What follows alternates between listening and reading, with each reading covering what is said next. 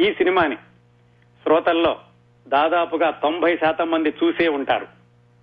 ఇప్పటికీ కూడా ఈ సినిమా అభిమానులు చాలా మంది ఇప్పటికే కాదు ఇంకా కొన్ని దశాబ్దాల వరకు కూడా ఈ సినిమా అభిమానులు కొనసాగుతూనే ఉంటారు.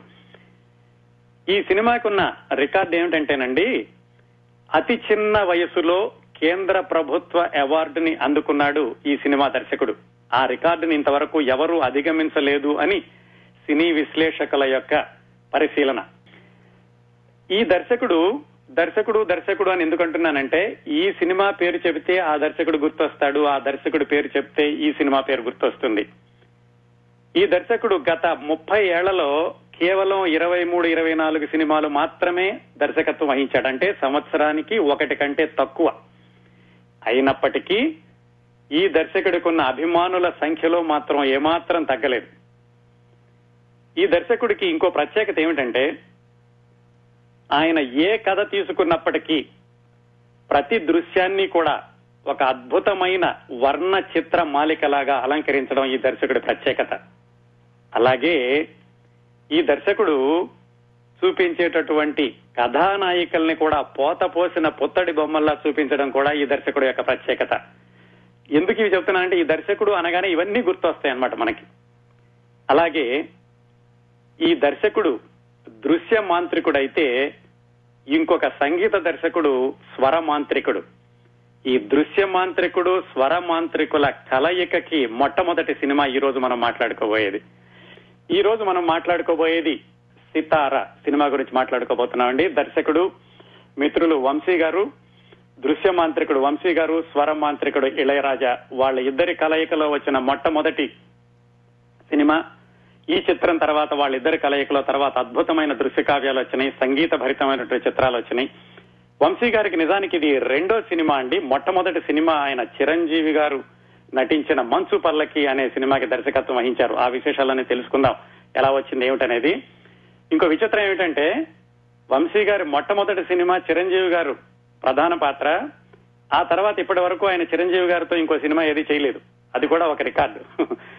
అలాగే అతి చిన్న వయసులో కేంద్ర ప్రభుత్వ అవార్డుని అందుకున్న దర్శకుడు వంశీ గారు. అతి చిన్న వయసులో సూపర్ హిట్ సినిమా తీసిన దర్శకుడు దాసనారాయణరావు గారు కేంద్ర ప్రభుత్వ అవార్డుని అందుకున్న అతి చిన్న దర్శకుడు వంశీ గారు. ఇప్పటి వరకు ఆ రికార్డును ఎవరు అధిగమించలేదని సినీ విశ్లేషకులు చెబుతూ ఉంటారు.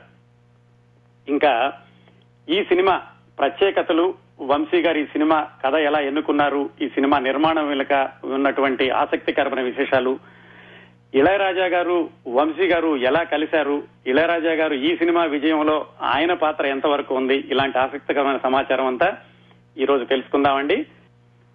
ఈ సినిమా చాలా మంది చూసే ఉంటారని చెప్పాను కదా. కథ అందరికీ తెలిసే ఉంటుంది. అందుకని కథ మీద ఎక్కువ సమయం వెచ్చించకుండా మిగతా విశేషాల్లోకి వెళ్ళబోయే ముందు అతి క్లుప్తంగా కథ చెప్తాను. ఎందుకంటే ఈ కథలోని కొన్ని సన్నివేశాలను అప్పుడప్పుడు ఉదాహరిస్తూ ఉంటాను. అందుకని చాలా క్లుప్తంగా కథ చెప్తానండి. సితారా ఇందులో హీరోయిన్ భానుప్రియ పేరు. ఆమె ఒక రాజ్యం కోల్పోయినా కానీ రాచరికాన్ని కొనసాగిస్తున్నటువంటి శరత్ బాబు చెల్లెలు. శరత్ బాబు చాలా ఆస్తి గొడవల్లో కోర్టు వ్యవహారాల్లో తిరుగుతూ ఉంటాడు. అంటే ఈ సినిమా ఫ్లాష్ బ్యాక్ స్థాయిలో వెళుతూ ఉంటుంది కానీ నేను ఒక వరుసలో చెప్తూ ఉంటాను. అలా ఆయన కోర్టు వ్యవహారాల్లో వెళ్ళినప్పుడు ఈ అమ్మ ఎప్పుడు కోటలో నుంచి బయటకు రాదు కోటలోనే ఎక్కువ ఉంటుంది. ఆవిడ నర్తకి కూడాను ఆ కోటలో ఉన్నటువంటి రామచిలకలతో కబుర్లు చెప్తూ ఉంటుంది. అందుకనే ఆవిడ మహల్లో కోకిల్లా ఉంటుంది. శరత్ బాబు ఇంట్లో నుంచి ఒక వారం రోజులు కోర్టు వ్యవహారాల మీద బయటకు వెళ్ళినప్పుడు ఈమెకి ఆ ఊరు ప్రదర్శనలు ఇవ్వడానికి వచ్చిన పగటి వేషగాళ్ళలో ఉన్నటువంటి సుమన్ని చూస్తుంది. వాళ్ళిద్దరి కళ్ళు కలుస్తాయి మనసులో కలుస్తాయి వాళ్ళిద్దరూ ప్రేమించుకునే స్థాయి వరకు వెళతారు. వెనక్కి వచ్చినటువంటి శరత్ బాబుకి ఈ విషయం తెలిసి ఆ సుమన్ని చంపమని మనుషులను పంపిస్తాడు. తను కూడా ఆత్మహత్య చేసుకుంటాడు కోర్టు వ్యవహారాల్లో ఓడిపోవడం వల్ల. ఈ పరిణామాలతోటి ఆ అమ్మాయి ఇంట్లో నుంచి బయటికి వెళ్ళిపోయి రైల్లో వెళుతుంటే ఆ రైల్లో శుభలేఖ సుధాకర్ ఒక ఫ్రీలాన్స్ ఫోటోగ్రాఫర్. అతను ఈ అమ్మాయిని రక్షించి తీసుకెళ్తాడు. నా గతాన్ని అడగొద్దు అనేటటువంటి షరతుతోటి ఆ అమ్మాయిని తన ఇంట్లో ఉంచుకుని సినీ తారని చేస్తాడు. అమ్మాయి సినిమాల్లో నటిస్తూ ఉండగా ఒక అనుకోని పరిస్థితుల్లో ఈ నేపథ్యం అంతా కూడా శుభలేఖ సుధాకర్కి చెప్పాల్సి వస్తుంది. చెప్పాక ఈ కథ శుభలేఖ సుధాకర్ చెబుతుంటే విన్నటువంటి ఒక పత్రికా సంపాదకుడు దాన్ని పుస్తకంగా ప్రచురిస్తాడు. అది ఎక్కడో ఉన్న సుమన్కి తెలుస్తుంది. అంటే సుమన్ చనిపోలేదు. అతను చనిపోయేలాగా కొట్టమని మాత్రం పంపించాడు ఆ జమీందారు.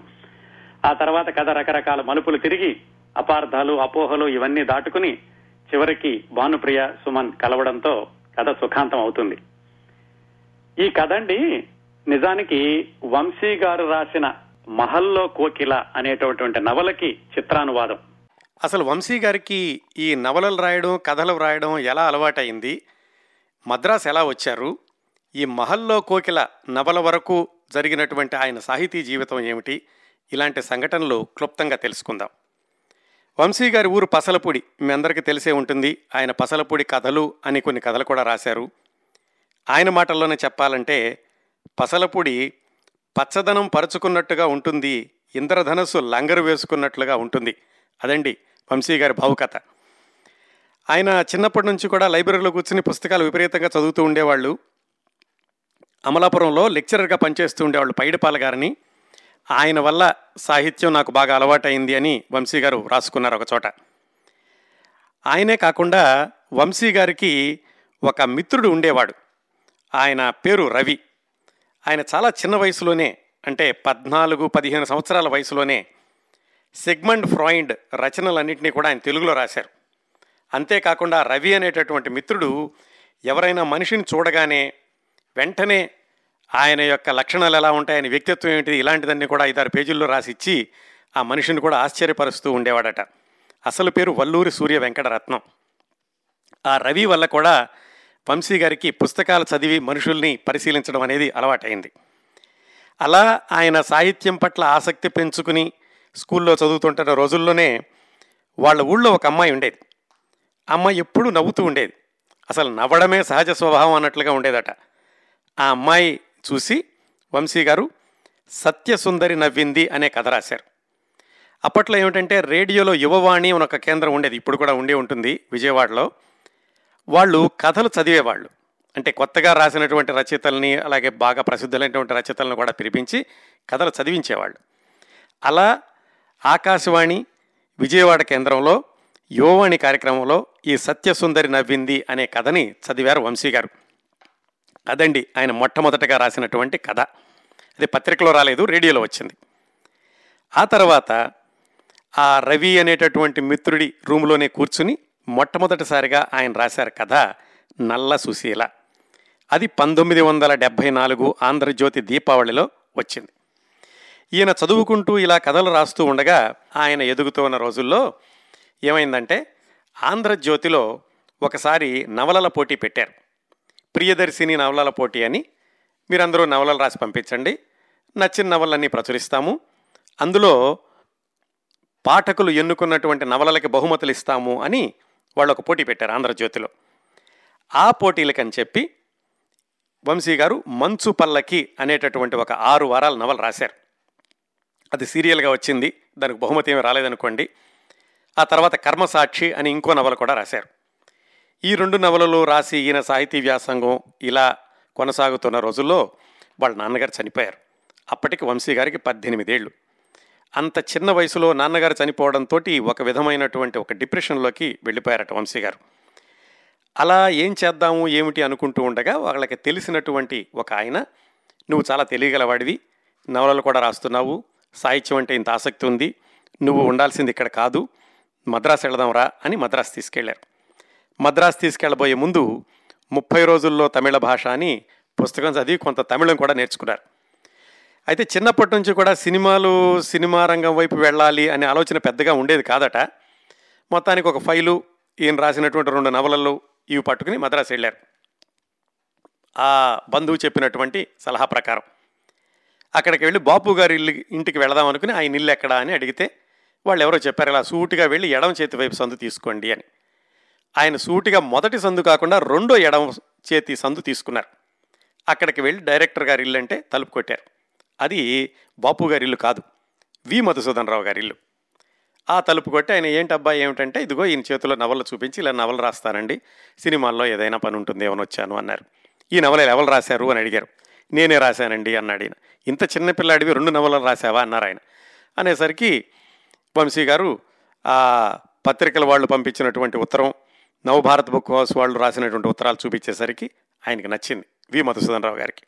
ఆయన సరే బాగానే ఉందయ్యా నువ్వు రాసావంటే మాత్రం నాకు ఎందుకో నమ్మకం కలగట్లేదు. ఓ పని చెయ్యి. ఇక్కడ థియేటర్లో ఫ్రెండ్స్ అనే ఇంగ్లీష్ సినిమా ఆడుతోంది. పదిసార్లు దాన్ని చూడు. చూసి దానికి ఒక సింగిల్ లైన్ ఆర్డర్ తీసుకునిరా అని చెప్పారు. ఆ మధ్యాహ్నమే సినిమాకి వెళ్ళారు వంశీ గారు. వెళ్ళి ఆ సినిమా చూసి మొత్తానికి రూమ్కి వచ్చి ఒక లైన్ ఆర్డర్ రాసుకున్నారు. రాసుకుని పొద్దున్నే వాళ్ళ ఇంటికి వెళ్ళారు వి మధుసూదనరావు గారింటికి ఆయన చాలా కోపం వచ్చింది. ఏమయ్యా నేను పదిసార్లు చూసి రాసుకురమ్మన్నాను కదా అప్పుడు ఎందుకు వచ్చావు అన్నారు. అంటే రాసేశానండి అన్నారు వంశీ గారు.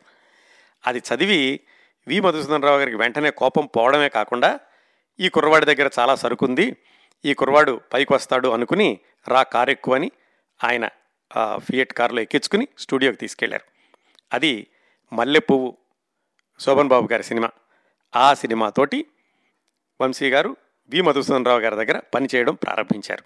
ఆ తర్వాత రాజా రమేష్ పొరుగింటి పుల్లకూర జడ్జి గారి కోడలు ఇలాంటి సినిమాలన్నిటికీ కూడా వంశీ గారు అసిస్టెంట్ డైరెక్టర్గా పనిచేశారు. అలా పనిచేస్తూ ఉండగా ఆయన మరో సినిమా కూడా పనిచేశారండి ఆసక్తికరంగా. ఆ సినిమా పేరు పగడాల పడవ. ఆ తర్వాత రోజుల్లో చక్కటి కుటుంబ గాథా చిత్రాలు చేసిన ఎస్వి కృష్ణారెడ్డి గారు హీరోగా చేసిన సినిమా పగడాల పడవ. దానికి కూడా వంశీ గారు అసిస్టెంట్గా పనిచేశారు. ఆ తర్వాత అలా చాలామంది దగ్గర పనిచేస్తూ వెళ్ళారు. చివరికి పూర్ణోదయ క్రియేషన్స్ బ్యానర్ ఉంది కదా? సాగర సంగమం శంకరాభరణం లాంటి ప్రసిద్ధమైనటువంటి చిత్రాలు నిర్మించిన ఏడుది నాగేశ్వరరావు గారి సంస్థ. ఆ సంస్థలో ఆయన మొట్టమొదటి సినిమా నుంచి కూడా అసిస్టెంట్ డైరెక్టర్గా పనిచేశారు.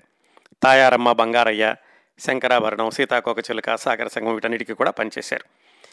ఇలా వాళ్ళ దగ్గర పనిచేస్తూ ఉండగా ఒకసారి ఏమైందంటే మద్రాసు నుంచి జ్యోతి అని ఒక మంత్లీ మ్యాగజైన్ వస్తూ ఉండేది. మరి వంశీ గారికి సాహిత్యం అంటే చాలా ఆసక్తి కాబట్టి ఈ అసిస్టెంట్ డైరెక్టర్గా పనిచేస్తూనే ఒకసారి ఆ జ్యోతి ఆఫీస్కి వెళ్ళారు. అక్కడ వేమూరి సత్యనారాయణ గారని ఆ జ్యోతికి ఎడిటర్గా ఉంటూ ఉండేవాళ్ళు.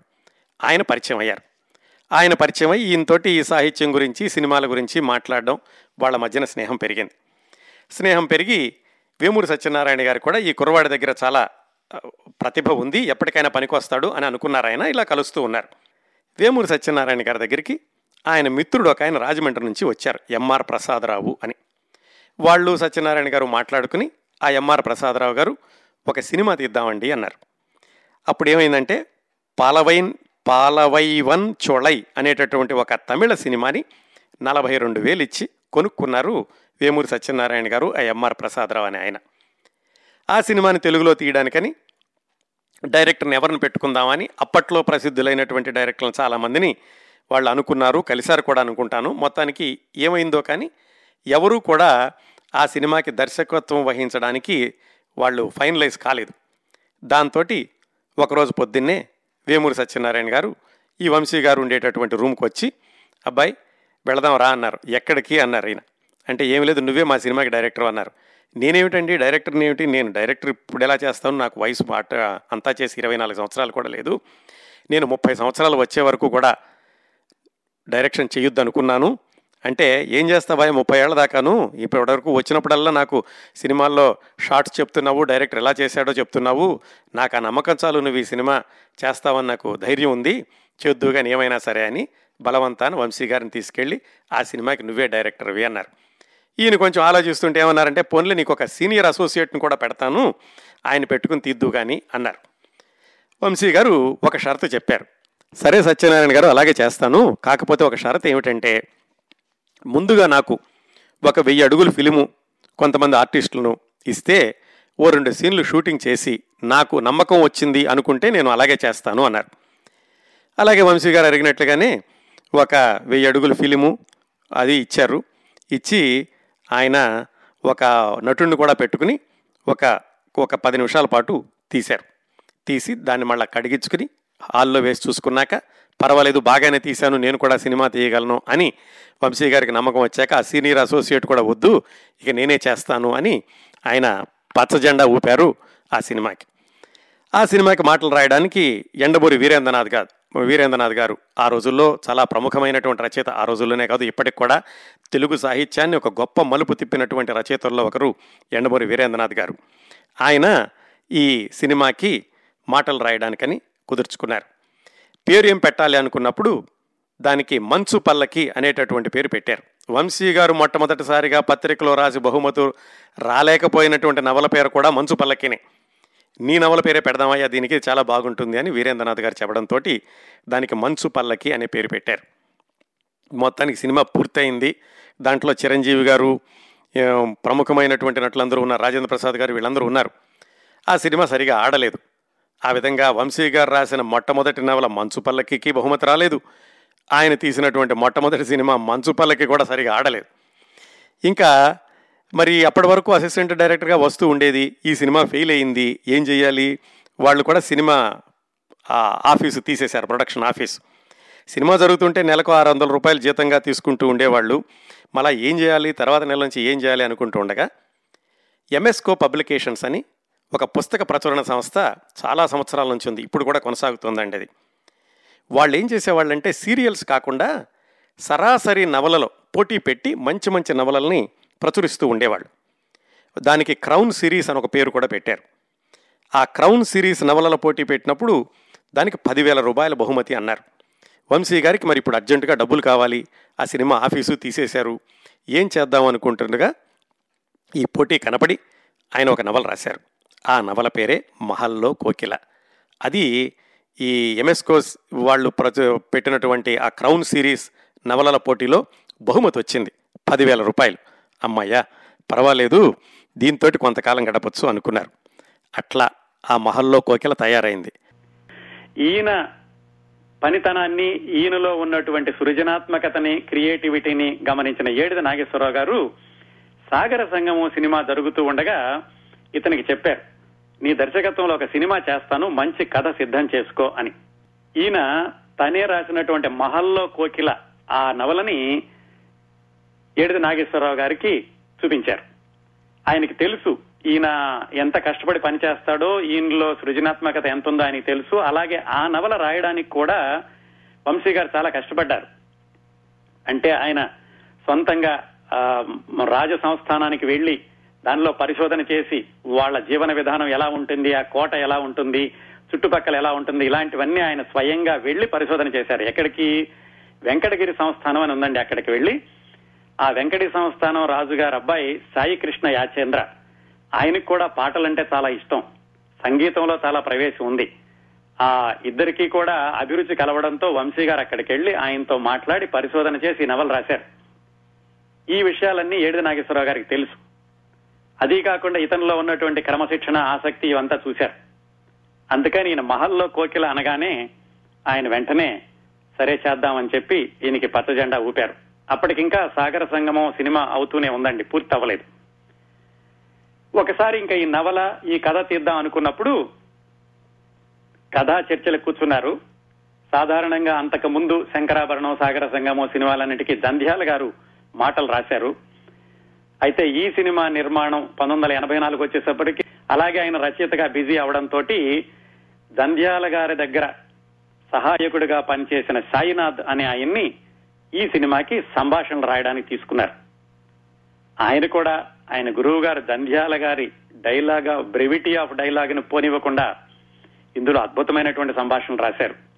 ఒక చోట రాస్తాడు ఆయన స్నేహితుల్ని చేసుకోలేనివాడు దురదృష్టవంతుడు ఉన్న స్నేహితుడిని వదులుకునేవాడు దౌర్భాగ్యుడు అని. ఇలాంటివన్నీ కూడా ఇంత క్లుప్తంగా లోతుగా సంభాషణలు రాసేవాడు జంధ్యాల గారు ఇంత అదే శైలిని ఇందులో కూడా కొనసాగించగలిగారు సాయినాథ్ గారు. ఒకసారి సంభాషణ రచయిత కథ అనుకోగానే దాని మీద కూర్చుని దాన్ని సినిమాకి అనువుగా మలుచుకున్నారు. కథకి సినిమాకి చాలా తేడా ఉంటుందండి. ఆ కథలో లేని సౌలభ్యం సినిమాలో ఉండాలి. సినిమాలో కథలో నవల్లో ఉన్నటువంటి సంక్లిష్టత సినిమాలో ఉండకూడదు. ఇవన్నీ కూడా మార్చుకుంటూ కథని సంభాషణల్ని సిద్ధం చేసుకున్నారు. సినిమా పేరు ఏం పెడదాము అనే ఆలోచన వచ్చినప్పుడు వంశీ గారు స్వతహాగా భావుకుడు. ఆ పేరే చెబుతోంది మహల్లో కోకిల అన్న పేరే. ఆయన కూడా దీనికి చాలా కవితాత్మకంగా ఏదన్నా పేరు పెడదామన్నారు. కాకపోతే పూర్ణోదయ మూవీ క్రియేషన్స్కి ఒక సెంటిమెంట్ ఉంది. ఆ తాయారమ్మ బంగారయ్య గారి సినిమా తప్ప మిగతావన్నీ కూడా సా అక్షరంతో అంటే సా గుడింతంలో వచ్చే అక్షరాలతో మొదలవుతాయి. అలా రావాలని ఆయన చెప్పినప్పుడు వంశీ గారు సా గుడింతంతో వచ్చే అక్షరం ఏముంటుంది బాగుంటుందా అని ఆలోచిస్తూ ఒకరోజు ఆయన టీవీ చూస్తున్నారట. అప్పట్లో అప్పట్లో అంటే పంతొమ్మిది వందల ఎనభై మూడులో అప్పటికి ఇంకా రంగుల టీవీ రాలేదు ప్రైవేట్ ఛానల్స్ రాలేదు. దూరదర్శన్లో చిత్రహార్ అని హిందీ సినిమా పాటలు వచ్చేయండి. తెలుగు సినిమా పాటలు కూడా తక్కువగా వస్తూ ఉండేవి. ఈయన ఒకరోజు ఆ చిత్రహార్ చూస్తుంటే హిందీ సినిమా సితారా అని ఒకటి ఉంది. దాన్ని గుల్జార్ గారు అసిస్టెంట్ తీశాడు. దానిలోని పాటలు వస్తుంటే హఠాత్తుగా ఈయనకి సితారా అన్న పేరు తట్టి అప్పటికే సితారా పేరుతో ఒక సినిమా పత్రిక కూడా ఉంది. అఫ్ కోర్స్ ఇప్పటికే ఉందనుకోండి. ఆ పేరు బాగుంటుంది అని ఏడు నాగేశ్వరరావు గారికి చెప్పారు. ఈ మహల్లో కోకిల్లో హీరోయిన్ తర్వాత సినిమాలో హీరోయిన్ అవ్వడం ఆ పరంగా చూసుకున్నా గానీ సితారా అన్న పేరు సరిపోతుంది అన్న ఉద్దేశంతో ఏడిది నాగేశ్వరరావు గారికి చెప్పడం ఆయనకి వెంటనే నచ్చడం ఆ పేరుతోటి ఈ సినిమా నిర్మాణాన్ని మొదలు పెట్టడం జరిగిందండి. ఇంకా ఈ సినిమాలో తారాగణం నిర్మాణం ఎలా జరిగింది నిర్మాణం వెనుక వంశీ గారికి వెన్నుదన్నుగా నిలిచినటువంటి సాంకేతిక నిపుణులు ఇద్దరున్నారండి. ఒకటి స్వరమాంత్రికుడు ఇళరాజా గారని చెప్పుకున్నాం. అలాగే ఇంకొక అత్యద్భుతమైన కళాకారుడు వంశీ గారి సినిమా ఇంత అద్భుతంగా రావడానికి దోహదం చేసింది ఎంవి రఘు అని డైరెక్టర్ ఆఫ్ ఫోటోగ్రఫీ ఛాయాగ్రహణ దర్శకుడు అంటారు. ఆయన నిజానికి ఈ సినిమాకి మిగతా ఇరవై నాలుగు విభాగాలని ఒకవైపు చూస్తే వీళ్ళ ముగ్గురిని ఒకళ్ళు అనుకోవాలండి. వంశీ గారు ఎంవి రఘు ఇళయరాజా గారు. ఆఫ్ కోర్స్ వేటూరు గారు ఎలాగో ఉంటారనుకోండి. వీళ్ళందరూ ఎలా కలిశారు? ఒక్కొక్కళ్ళు ఎలాగా ఈ సినిమా విజయానికి తమ వంతు దోహదం చేశారు? ఇలాంటి విషయాలనే తెలుసు వంశీ గారు వ్యక్తిగతంగా నాకు చాలా సన్నిహితులండి మిత్రులు. ఆయన సినిమా ఎప్పుడు మీ ముందుకు తీసుకొచ్చే అవకాశం వస్తుందా అని ఎదురు చూస్తూ ఉన్నాను ఇది ఆ విధంగా ఈ సినిమా పేరు కథ సంభాషణలో సిద్ధమైనవి ఇంకా సినిమాలో తారాగణం ఎంపికకు వచ్చినప్పుడు మొట్టమొదటగా వాళ్ళు ఎంపిక చేసుకుంది శరత్ బాబు గారు. ఎందుకంటే శరత్ బాబు ఈ పూర్ణోదయ మూవీ క్రియేషన్ సినిమాల్లో ఆయన పర్మనెంట్ ఆర్టిస్ట్. సీతాకోక చిలుక సాగర సంగమం వీటన్నిటిలో చాలా మంచి పాత్రలు ధరించారు. ఆయన్ని ముందుగా తీసుకున్నారు. ఆ తర్వాత హీరో సుమన్. అప్పటికి ఆయన తరంగిణి ఇంకొక రెండు మూడు సినిమాల్లో చేశారు. ఇంకా ఆయన యాక్షన్ హీరోగా పేరు రాలేదు. నిజానికి ఆయన తర్వాత జైలుకి వెళ్ళారు జైలు నుంచి వచ్చాక యాక్షన్ హీరోగా పేరు వచ్చింది ఈ సినిమాకి అనుకున్నప్పుడు ఆయన ఇంకా ఇమేజ్ ఏమీ లేకుండా ఉన్నారు కాబట్టి ఈ సినిమాలో హీరో క్యారెక్టర్ కరెక్ట్గా సరిపోయారు. ఆ పగటి వేషగాళ్ళలో ఒక బృందంలో సభ్యుడిగాను. ఆయన్ని ఎంపిక చేశారు. చిన్న చిన్న పాత్రలన్నీ వాళ్ళకి అందరూ దొరుకుతున్నారు కానీ హీరోయిన్ విషయానికి వచ్చేసరికి చాలా శ్రమ అయింది. ఎందుకంటే కొత్త అమ్మాయిని తీసుకుందాం అనుకున్నారు. కొంచెం నాట్యం వచ్చిన అమ్మాయి కావాలి. ఎవరాని చాలా మందిని ఎతికి- వెతికిన మీదట ఒక రోజట వంశీ గారు అలాగే ఏడిద నాగేశ్వరరావు గారి అబ్బాయి ఏడిద రాజా అని వాళ్ళ చివరి అబ్బాయి. వీళ్ళిద్దరూ కలిసి రోడ్డు మీద వెళుతుంటే అక్కడ ఒక వాల్ పోస్టర్ కనపడింది. Tamil wall poster. దాని పేరు మెల్ల పేసుంగల్ ఆ వాల్ పోస్టర్ మీద ఆ సినిమాలో ఉన్నటువంటి హీరోయిన్ బొమ్మ చూడగానే వంశీ గారికి కరెక్ట్గా తన సినిమాకి సరిపోతుంది అని అనిపించింది. ఎవరా అమ్మాయి ఎవరా అమ్మాయి అని వాళ్ళు ఆరా తీయగా చివరికి తెలిసింది ఏంటంటే అమ్మాయి తెలుగు అమ్మాయే తమిళ సినిమాల్లో ముందుగా వచ్చింది అని తెలిసింది. ఆ తెలుగు అమ్మాయి ఎవరంటే ఒక్క నిమిషం మళ్ళా ఆవిడ దగ్గరికి వెళ్ళి చూద్దాం. ఆవిడ అసలు ఆ తమిళ సినిమాల్లో ఎలా వచ్చారు? భానుప్రియ మద్రాసులో ఉండి నాట్యం నేర్చుకుంటూ ఉండేవాళ్ళు. అలాగే ఆవిడ సినిమాల్లో కూడా ప్రయత్నిస్తూ ఉండగా ఆవిడ స్విమ్మింగ్ క్లాసెస్కి వెళ్ళేవాళ్ళట మద్రాస్ సవేరా హోటల్లో. అక్కడ స్విమ్మింగ్ నేర్చుకోవడానికి వెళ్ళినప్పుడు భారతీ రాజా గారి పిల్లలు కూడా అక్కడ స్విమ్మింగ్ వచ్చేవాళ్ళు. భారతీ రాజు గారి బావ మరి ఆ పిల్లలు తీసుకొస్తూ ఉండేవాడు. అంటే వాళ్ళ బావగారి పిల్లల్ని స్విమ్మింగ్ తీసుకొచ్చేవాడు. అక్కడ భానుప్రియ వాళ్ళ అన్నయ్య భారతీ రాజా గారి బావమరిది ఫ్రెండ్స్ అయ్యారు. ఆయన మాటల మీద చెప్పాడు మా బావగారు ఇలా సినిమా తీస్తున్నారు సినిమాకి దర్శకత్వం వహిస్తున్నారు దాంట్లో కొత్త అమ్మాయి కోసం చూస్తున్నారు అన్నప్పుడు ఈయన వాళ్ళ చెల్లెల పేరు చెప్పడం ఆయన భారతీ రాజా గారు భానుప్రియని చూడడం ఆ విధంగా భానుప్రియ ఆ మెల్లపేసుంగళ్ అనే సినిమాలో హీరోయిన్గా సెలెక్ట్ అవడం జరిగింది. ఆ సినిమా పోస్టర్ని వంశీ గారు ఏడిద రాజా చూసినప్పుడు వంశీ గారికి నచ్చి ఆ అమ్మాయి గురించి ఆరా తీసి ఆ అమ్మాయిని పిలిపించి ఫోటో సెషన్ తీశారు. మామూలుగా వీళ్ళ కథకి సరిపోతుందా లేదా అని ఫోటోలు తీయించారు. ఆ ఫోటోలు తీయడానికి వచ్చినప్పుడు వాళ్ళ అమ్మగారు భానుప్రియ వస్తే అసలు వంశీ గారిని చూసి మీ డైరెక్టర్ని పిలవండి అన్నారట. ఈయన అసలు డైరెక్ట్ అనుకోలేదు. ఎందుకంటే చాలా చిన్నవాడు మామూలుగా అతి సాధారణంగా ఉంటూ ఉండేవాడు ఆయన. మొత్తానికి ఫోటోలు తీశారు. ఫోటోలు తీసి చూస్తే ఆ అమ్మాయి నల్లగా ఉంది మెల్లకన్ను ఈవెన్ కెమెరామెన్ రఘు గారు కూడా వద్దు ఈ అమ్మాయి అసలు మన కథకి సరిపోదు నీది చాలా అందమైన కథ. ఆ కథలో మెల్లకన్న అమ్మాయిని ఎలా తీసుకుంటావని ఆయన కూడా ఈయన నిరాశపరిచారు. కానీ వంశీ గారికి మాత్రం ఆ అమ్మాయి కళ్ళల్లో ఏదో మెరుపు కనపడింది. ఆయన ఆ ఫోటోలు తీసుకుని ఆయన గురువు గారు కె విశ్వనాథ్ గారి దగ్గరికి వెళ్ళారు. వెళ్ళి కె విశ్వనాథ్ గారికి చూపించారు. ఆయన వెంటనే తీసేసుకో ఈ అమ్మాయిని మెల్లకన్నుంటే అదృష్టం కూడా అని ఈయన సపోర్ట్ చేశారు. అది ఒకసారి వంశీ గారు కె విశ్వనాథ్ గారు ఓకే అనగానే ఏడిది నాగేశ్వరరావు గారు కూడా సరే అన్నారు. ఆ విధంగా భానుప్రియ ఈ సినిమాలో కథానాయికగా ఎంపిక అవడం ఆవిడకి ఇదే మొట్టమొదటి సినిమా అవడం జరిగింది. ఇంకా ఆవిడకి ఏం పేరు పెట్టాలి అనుకున్నప్పుడు వీళ్ళు సితార పేరు చాలా బాగుంది కాబట్టి ఆ అమ్మాయి పేరు కూడా సితార అని మారుద్దాం అనుకున్నారు. కాకపోతే భానుప్రియకి ఏమిటంటే వాళ్ళ జాతకం ప్రకారం భా అనే అక్షరంతోనే ఉండాలి. అందుకని భానుప్రియ అనే పేరు మార్చడానికి బాగుండదు కుదరదు అని వాళ్ళ అన్న మీదట వాళ్ళ సెంటిమెంట్ని గౌరవిస్తూ భానుప్రియ అన్న పేరునే వీళ్ళు కంటిన్యూ చేశారు ఈ సితార సినిమాలో కూడాను. ఆవిడ ఈ సినిమాకి ఎంపిక అయ్యాక సాగర సంగమం సినిమా వంద రోజుల ఫంక్షన్ జరిగింది. ఆ వంద రోజుల ఫంక్షన్లో భానుప్రియ గారిని వేది మీదకి పిలిచి మా రాబోయే సినిమాలో హీరోయిన్ అని అందరికీ పరిచయం చేశారు. ఈ సినిమాలో భానుప్రియ ఎంపికైనప్పుడు ఆ వయసు ఆవిడ వయసు కేవలం పదిహేను సంవత్సరాలు. ఈ సినిమాలో నటిస్తూ ఉండగానే ఆవిడికి చాలా అవకాశాలు వచ్చినాయి. సితార సినిమా పూర్తి కాక ముందే ఆవిడికి చాలా సినిమాల్లో మంచి మంచి అవకాశాలు వచ్చినాయి. ఇంకా ఈ సినిమాలో మిగతా పాత్రల విషయానికి వస్తే ఈ శుభలేఖ సుధాకర్ ఫ్రీలాన్స్ ఫోటోగ్రాఫర్గా వేస్తాడు కదా. మొట్టమొదటగా ఆ పాత్రకి ఈ నిర్మాత గారు అబ్బాయి ఏడిద నాగేశ్వరరావు గారు అబ్బాయి ఏడిద శ్రీరామ్ అని అతను అనుకున్నారు. అయితే ఏమైందంటే ఇది చాలా సినిమా పొడవుతా ఉండేటటువంటి పాత్ర బరువైన పాత్ర. అతనికేమో మొట్టమొదటిసారి ఏడిద శ్రీరామ్కి. అతను బహుశా దీనికి న్యాయం చేకూర్చలేడేమోనని ఈయన తీసుకోవడం జరిగింది శుభలేఖ సుధాకర్ని. ఆ ఏడిద శ్రీరామ్ని ఏం చేశారంటే ఆ సినిమా పత్రిక ఎడిటర్ పాత్రకి ఏడిద శ్రీరామ్ని తీసుకున్నారు. అలాగే దీంట్లో ఆలీ ఉన్నాడండి చాలా చిన్న పాత్ర. ఈ రాళ్ళబండి వీళ్ళందరూ పకటి వేషగాళ్ళుగా వచ్చి రాళ్ళబండి వేషం వేసినప్పుడు వాళ్ళని చూసి పిల్లలందరూ పారిపోతారు. ఆ పారిపోయే పిల్లల్లో ఒక కుర్రాడు ఆలి. అతను అంతకు ముందు సీతాకోక చిలుకలో కూడా వేశాడు వీళ్ళు తీసినటువంటి సినిమాలో దాంట్లోనే పరిచయం అయ్యాడు. ఈ సినిమాలో కూడా ఒక చిన్న వేషం వేశారు. అలాగే వంశీ గారు ఈ సినిమాలో పాత్రల ఎంపిక గురించి రాస్తూ కథంతా చూడండి రాజస్థానం రాజుగారి అబ్బాయి ఏమో ఆ జమీందారు గారి అబ్బాయి శరత్ బాబు శరత్ బాబు చెల్లెలు భానుప్రియ కోకిల. కానీ ఆ జమీందారు గారిని ఎక్కడా చూపించరు. జమీందారు గారిని చూపించకపోయినా జమీందారు గారి పిల్లల వీళ్ళు అనేటటువంటి భావం వచ్చేలాగా దృశ్యాలన్నింటినీ అల్లుకుంటూ వచ్చారు ఆయన.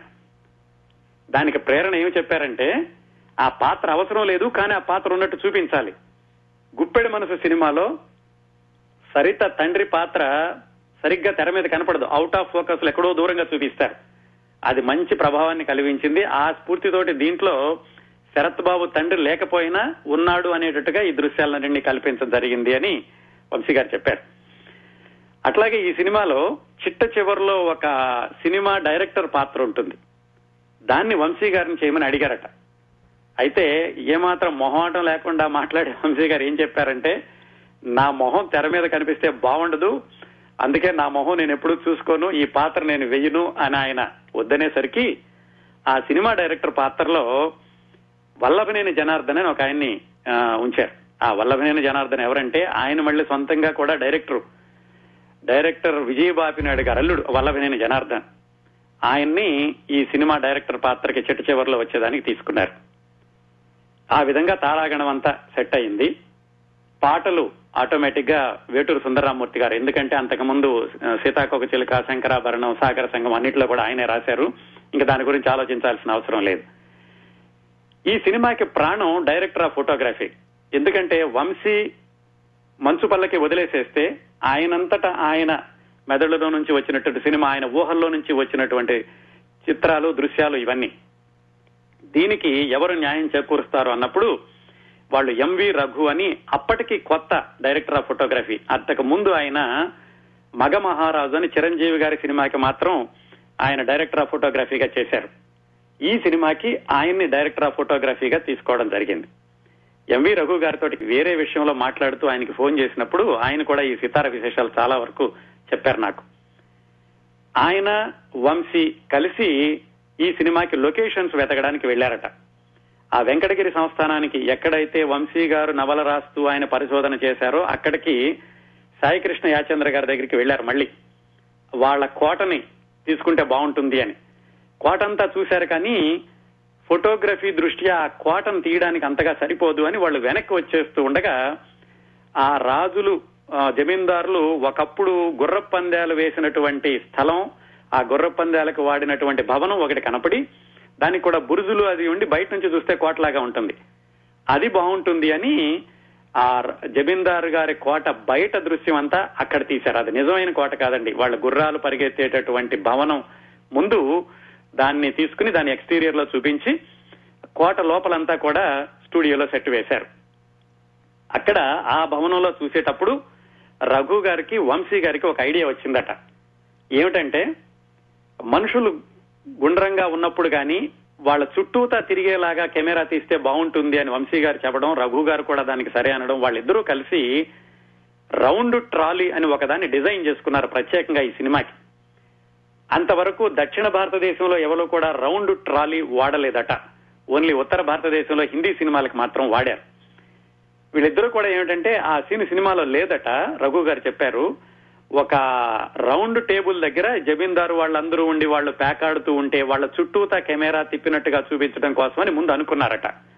అయితే తర్వాత ఆ దృశ్యం లేదు కానీ వేరే దృశ్యాల కోసమని రౌండ్ ట్రాలీ వాడుకున్నారు. ఈ సినిమా తీసేటప్పుడు మద్రాసులో అదొక పెద్ద టాక్ ఆఫ్ ది టౌన్ అయిందట. సితారా సినిమాకి రౌండ్ ట్రాలీ వేశారట. ఎలా ఉంటుందో చూద్దామని చాలా చాలా మంది ఈ సినిమా చిత్రీకరణ జరిగేటప్పుడు స్టూడియోకి వచ్చి చూడడమే కాకుండా ఆ రౌండ్ ట్రాలీని తర్వాత చాలా మంది తీసుకెళ్ళి వాడుకున్నారట తమ సినిమాలకి. ఆ విధంగా రౌండ్ ట్రాలీ వేసిన మొట్టమొదటి సినిమా వంశీ ఎంవి రఘు గారి కాంబినేషన్లో వచ్చిన సితార అవడం కూడా ఒక విశేషం. ఇవి జరిగినాయండి. ఇంకా మనం అనుకున్నాం కదా దృశ్య మాంత్రికుడు వంశీ గారి జత జత కలిసిన స్వర మాంత్రికుడు ఇళయరాజా గారు. వాళ్ళిద్దరూ ఎలా కలిశారు? ఈ సినిమాలో ఆ స్వర మాంత్రికుడు ఏమి మంత్రం వేశాడు? ఈ సినిమాలో వంశీ గారు ఇళయరాజా గారు కలిసి పనిచేయడం మొట్టమొదటిసారి. వంశీ గారు ఇంకా ఆయన స- దర్శకత్వ శాఖలో ఆయన సహాయకుడిగా కొనసాగుతున్న రోజుల్లో సిగప్పు రోజా కిళ్ళని ఎర్ర గులాబీలు తెలుగులో వచ్చింది. ఆ సినిమా రికార్డింగ్ అప్పుడు మొట్టమొదటిసారిగా ఇళయరాజా గారిని చూశారట. అప్పుడు ఎలా ఉన్నారంటే ఇళయరాజా గారు పెద్ద బాగా వెడల్పుగా ఉన్న bell bottom pant full hands shirt hippie crop ఆ గెటప్లో ఉండేవాడు ఆయన ఇళయరాజా గారు ఆ రోజుల్లో. ఆయన మొట్టమొదటిసారిగా అక్కడ కలుసుకున్నారు. ఆ తర్వాత సీతాకోక చిలుక సినిమాకి ఈయన సహాయ దర్శకుడిగా ఆయన సంగీత దర్శకుడిగా ఉన్నప్పుడు ఆ తర్వాత సినిమాల్లో కూడా ఆయనతో అనుబంధం కొనసాగింది వంశీ గారికి. సహజంగానే దీనికి ముందు పూర్ణోదయ మూవీ క్రియేషన్స్ వాళ్ళు తీసిన రెండు సినిమాలకి ఇళయరాజానే కాబట్టి ఈ సినిమా కూడా సంగీత దర్శకుడు ఇళయరాజాగానే కొనసాగారు. ఈ ఇందులోని ఆరు పాటలు కూడా వంశీ గారు దగ్గరుండి ఇళయరాజా గారితో ట్యూన్ చేయించుకున్నారు. ఎందుకంటే వంశీ గారికి కూడా సంగీతంలో ప్రవేశం ఉంది. ఆయన గురుముఖ సంగీతం నేర్చుకున్నారు. అందుకని ఆయనకు కూడా సంగీతంలో ప్రవేశం ఉండబట్టి ఇద్దరితో కలిసి వాళ్ళిద్దరిది ఒకే భాష అన్నట్టుగా ఈయన భావుకతకి తగినట్టుగా ఆయన బాణీలు సమకూర్చడం జరిగింది. అలాగే ఆ పాటల్ని చిత్రీకరించినప్పుడు కూడా వంశీ గారు అనుకోగానే ఆయన చిత్రీకరించే పాటలు గుర్తొస్తుంటాయి. ఆ సినిమా సరిగా ఆడినా ఆడకపోయినా పాటలు మాత్రం అద్భుతంగా ఉంటాయి. ఈ సినిమా విజయానికి పాటల చిత్రీకరణ కూడా ఎంతైనా దోహదం చేసిందని చెప్పుకోవచ్చు. ఈ ఆరు పాటల్ని ఆరు రకాలుగా చిత్రీకరించారండి ఆయన. ఇందులో ముఖ్యంగా చెప్పుకోవాల్సింది కుక్కు కోకిల రావే అన్న పాట ఉంది కదా. ఆ పాట తీసేటప్పుడు ఈయన వంద రామచిలుకలు కావాలని అడిగారట ప్రొడ్యూసర్ గారిని. అవి వాళ్ళకి ఎంత ప్రయత్నించినా పాతిక కంటే దొరకలేదు. ఆ పాతిక రామచిలకలతోటి కూడా ఆయన చాలా అద్భుతమైనటువంటి దృశ్యాలను రాబట్టడానికి ఎంవి రఘు గారి సహాయం తీసుకుని దాన్ని చిత్రీకరించారు.